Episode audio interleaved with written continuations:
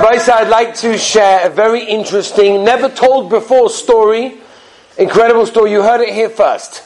Nobody knows the story. I had to change some of the details of the story because I know the person who the story happened to does not want the story going public, which is why we're putting the Torah Anytime camera over here and sharing it on TorahAnytime.com. But, um, and the, and the various, uh, you know, uh, places that we put it, like for example the app, and Spotify and other various media processes, but we can change some of the details so nobody will know. This is an absolutely true confirmed story, an incredible story, Rabbosai. Sometimes it's important for us to take note of the Hashgacha Pratis, or how the Shalom runs the world, and I'd like to do that for the next couple of minutes. There was a very Chosh Yid, here in Yerushalayim, Ir HaKodesh, who made a chasana for his, for his son, if I remember correctly, it was for his son, and it was in the thick of Corona. It was mamish, like right after Pesach. It was the thick of Corona. Corona was happening all over the world. They needed to get married. They weren't going to delay it, whatever. I'm not going into that. To also a very serious shaila about delaying chasanas. They made the chasana. There they are on the night. They're dancing. The chuppah has been already. The couple are married. Very exciting. The chasana took place. It took place in a small place in the middle of nowhere. No one knew anything about it. And all of a sudden, the police, the cops show up. There's no neighbors there. No one knew about this. What, what's, what's happening? The cops show up and they started making all sorts of problems. They started t- taking the chosn and kala away. And then the father of the chosn came down to stop them. They took him to prison on the night of his son's chasana. He's, he was in prison on the night of his son's chasana.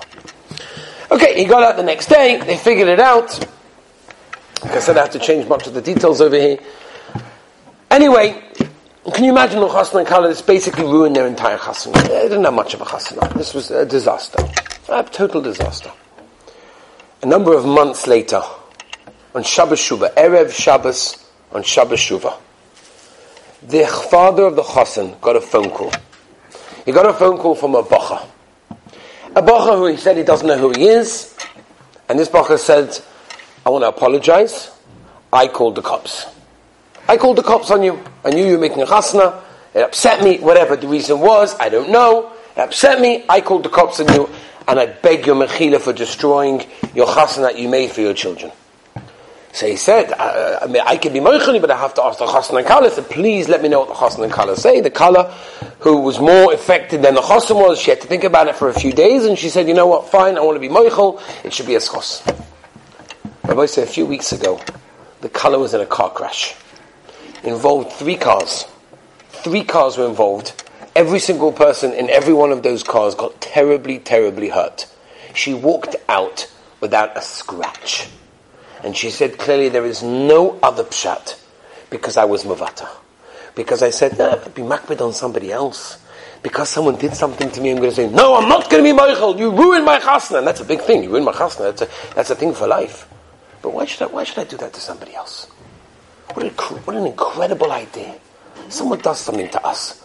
We, we keep it inside us. No, it bothers me. It bothers me. And it's going to affect how I treat you, how I talk to you, whatever it is. Give it up. Move on. There are more important things in life. This kala was able to move on from her chasna being ruined. And look, it saved her life. Rabbosai, a lesson for our own lives. When someone does something to you, Move on. Give it up. Be mavata.